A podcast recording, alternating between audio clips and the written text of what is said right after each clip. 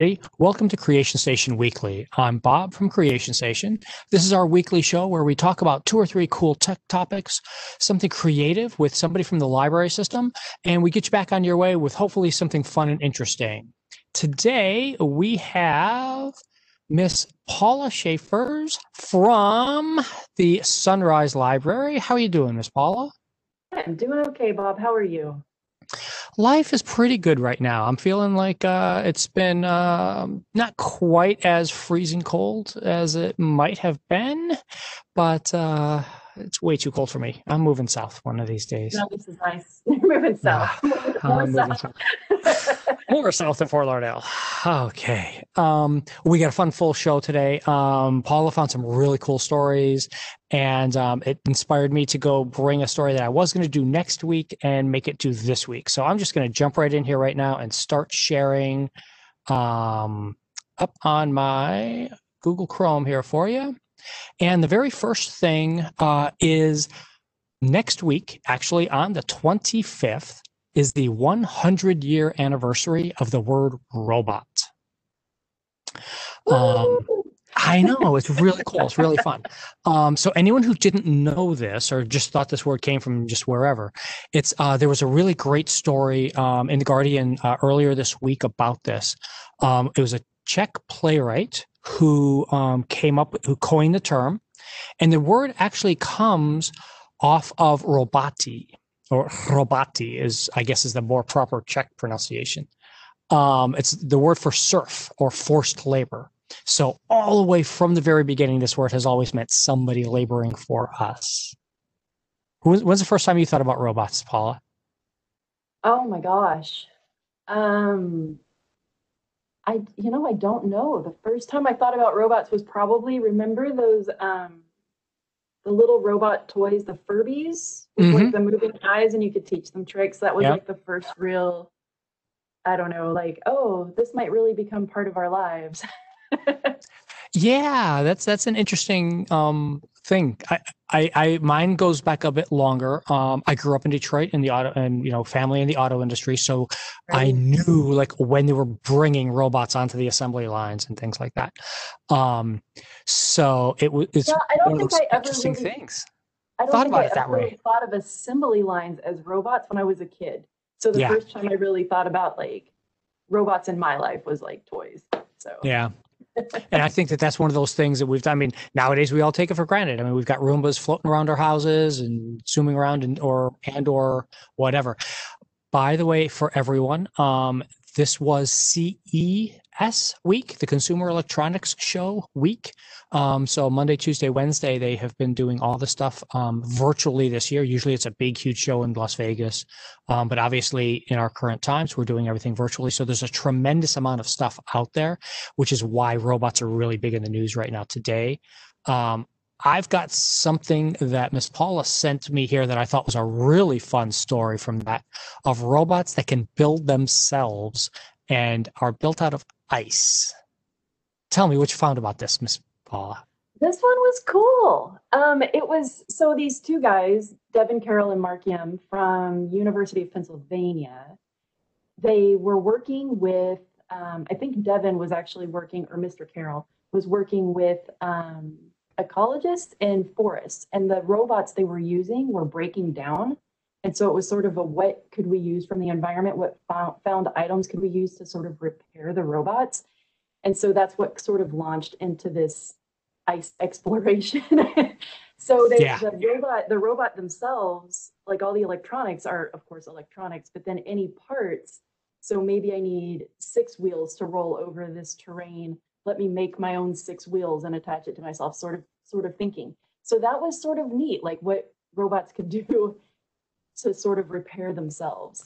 Yeah I, and it's it's really awesome to when as they use the example in the article about going doing this you know all over the solar system there's lots of ice. Mm-hmm. um and so we go out to europa or titan or wherever and we start really getting a chance. And if you can just build yourself a new wheel every time it breaks, right. unlike what happens, unlike what happens on Mars, um, which is the problem with Mars is that you know there is no ice there to be able to do something like this, and that's why those things keep wearing out. Although they have lasted an amazing amount of time. NASA did a great job on those rovers. But this is a really cool idea for this. Uh, it would, Um, um, I I don't know. In my head, it, this would make a really great cartoon. Oh, I can. Oh, yeah. No, okay, yeah. We'll, we'll get Pixar involved in that, huh? No, yeah, for that. yeah. That that's that's a pretty funny idea. Yeah. Can we imagine what that would look like for that? Yeah, Um, just, I just want a little short of like, you know, the robot getting, you know, his wheel is broken. Oh no, I need to make a new wheel and put that on. You know, now I'm styling sort of thing. ooh, now it's now we're gonna add food coloring to the ice, and we're gonna be able to to, to put. yeah. d- d- Oh man, put racing stripes on our ice spot. That's pretty interesting. Um, one of the robot stories that came out of CES and other things this week was fish.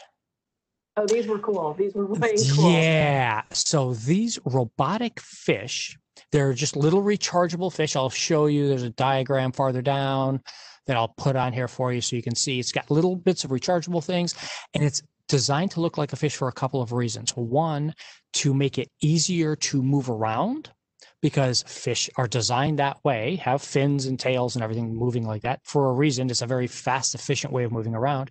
And two, these can be scaled down really small Mhm. so that they look just like the rest of the fish around them, like the big underwater cameras that typically you see um, now. They kind of look like torpedo tubes that have to go around. Um, you've seen all those and all, all the old Jacques Yeah, yeah, yeah. type stuff. Yeah. Um, but this part here is the one that really gets me going. Because this is the other thing that I talk about a lot is uh, for artificial intelligence and how machine learning and all the things that go on with that. Um, each one of these can is individual on their own, but then can work together as you pile more of them together. They find each other and start swimming like a school of fish. Yeah, that was really cool. That like whole underwater drone sort of uh, idea. That was awesome. And yeah, we've done this with drones before. Um, in fact, you can you've if you've seen some of those really fancy uh, fireworks shows Right. that aren't fireworks anymore, they're drones.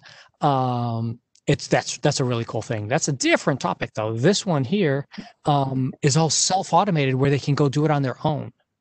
So that if one fish, one of these little robotic fish finds another piece of whatever they're looking for, whether that's whether they're out searching for pollution or whether they're searching for other real live fish, not robotic fish, um, for them to be able to come up and get and do those things. So I think it's a really fun little story that way. Yeah, I thought it was a neat way to be a little less intrusive to natural sea life and be able to get into places that we wouldn't ordinarily be able to visit um, without, you know, disrupting Yeah. the whole system. So this this one was really cool to me. I mean, and that that little 25 millimeters, this is nothing. These things are like super little tiny bits. Um, yeah, just cr- and, and they've got real fish eyes. Just Yeah, that's pretty cool. it just blew it just blew me away on this one. It was just so much fun to see this. Um and this is where all those robot stories from all like we talk about 100 years of robot stories now and where we've come from big huge clunky metropolis kind of uh robots and the assembly line robots where you know things that are obviously things that are not um human at all and then you get into star wars android kind of things and we won't even get into blade runner Oh, well, Blade Runner, Uh-huh. yeah, I, I it's just, I don't know. The whole concept of robots in art, I mean, it goes back to like yeah BC. Like there was um, like an intelligent machine god. And so that's, I don't know, it's just, it's, it's always been part of our lives. But the fact that we're now like building what we used to dream of is, is kind of yeah cool. and i think that that's part of it is the ability for us to you know envision something and create it and do um as really kind of transcended where the original of here's a slave laborer kind of thing goes um Right. although your cool story thing to find um if anybody out there has not seen this um boston dynamics Boston Dynamics uh, is a sub, uh, subdivision of Apple. uh, I'm sorry, of Alphabet, um, Mhm. which is Google and all sorts of other different uh, companies that are underneath underneath there. And they did a fun, coordinated story of robots. I'm just going to play the video. I'm not going to do any sound, so Paula can give us a commentary as it's going, and you can see how fun slash scary slash I don't know. What do we do about these robots nowadays? The fact that this robot jumps is just incredible. It's like a, I just want to hold up my 9.0. like that was that's so awesome. It's just won- it's I wonder how how long it takes to program that in nowadays. You know, all I want is for my Roomba to not get caught underneath my dining room chairs. And these robots are like doing backflips. It's it's so Yeah. cool. yeah, I'd like my Roomba not to to chew up my charging cables that are scattered on the floor. Yeah. Yeah, this But yeah, group and you can sort of- see this video is just amazing for how nimble they can make these things nowadays. Well, and their tops are so massive and they're just balancing on these little legs. It's just, it's unbelievable how they made this happen. But this little yellow dog that's here, Yeah. he's been on my radar since they did Uptown Funk a couple years. Mhm. Was that just a year ago? Uh, yeah, I think it was like little 12, 18 months ago. Yeah. Yeah, that that's a really fun video. Um, and that was sort of like a wow, this is wild. They've got this dog, but of course he's got four legs. Of course he can dance and balance and do his thing. But to do these um, animated, you know, humanoid robots, that's that's crazy. Yeah. Yeah. Yeah, I know. I'm just letting this thing, I'm just letting it play. We're going a little long this week, but we're just letting this play for everybody to have a smile this week. We all need a little bit of a stress relief, and this is kind of fun out there. Um, it's just it's wild, just wild. It is. It is just hilarious out there. Um, But so the, the song, the song choice Uh-huh. here was primo because this was oh now it's escaped me. What was this one? oh, This was uh, mashed potato song. yes. But the name of the And- song. And then two years ago was for Uptown Funk. See, you were very good on that one. You you you, you remember these things. I remember the Uptown Funk because that, like, you know, all over my social media, it was just popping up everywhere. Mm-hmm. And I was like, oh, the yellow dog. I've got to watch the yellow dog. Yes. that's really fun. and they're actually teaching them now so they can uh, stand back up when somebody knocks them over on their own now. Unbelievable. They're they're learning. They're doing. all they need is a block of ice to, you know, repair the leg. X see, and we tie it all in together, folks. See, isn't that a great thing? Um, so thank you, Miss Paula. I wanted to share our our one cool story, uh, cool library thing that we always do. And um, Uh oh, you're frozen. Yep. Now I and so now um that uh summer learning this year. Yep. Yeah. Um summer learning this year is all it's called Tails and Tails and Tails. Um so uh, ev if you don't know every year uh the library system puts out in a, a summer learning program um, for adults and kids. And this year, just the theme is Tails and Tales. And Miss Paula, you have a great thing that you guys are doing out there at the Sunrise Library all about this. I was really, I, let me bring this one up for you and show people. Tell us about this. Tell us. Well, I'm bringing this this picture up for them. Okay.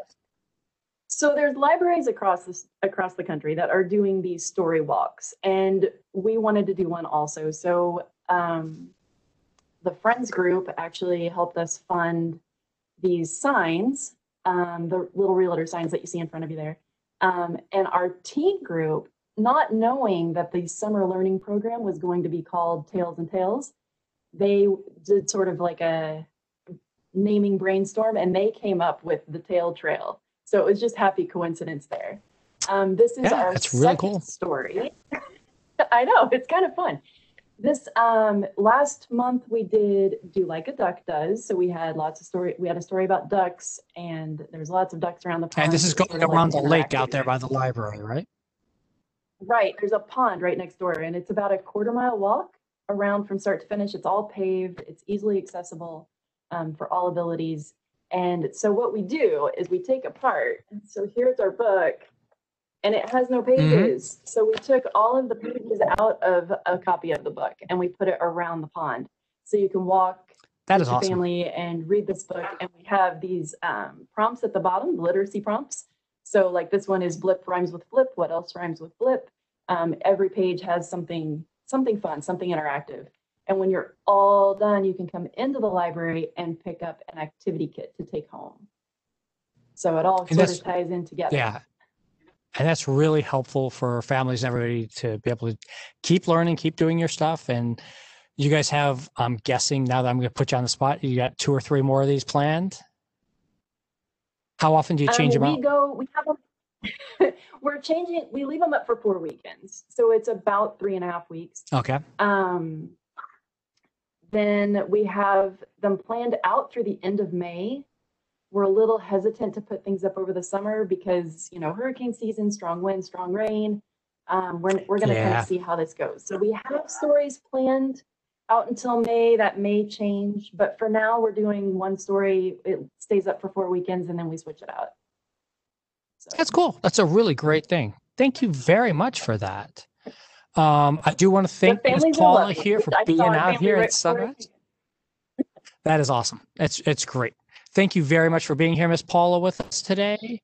Uh, so everybody Anytime. remember that the um, create that remember for Creation Station here.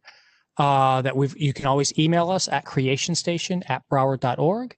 Um, if you have any questions, problems, ideas, suggestions for us, or you just want to feature your favorite librarian or your favorite library, send us an email and we'll get them on the show. Thank you all very much. We'll see you next week.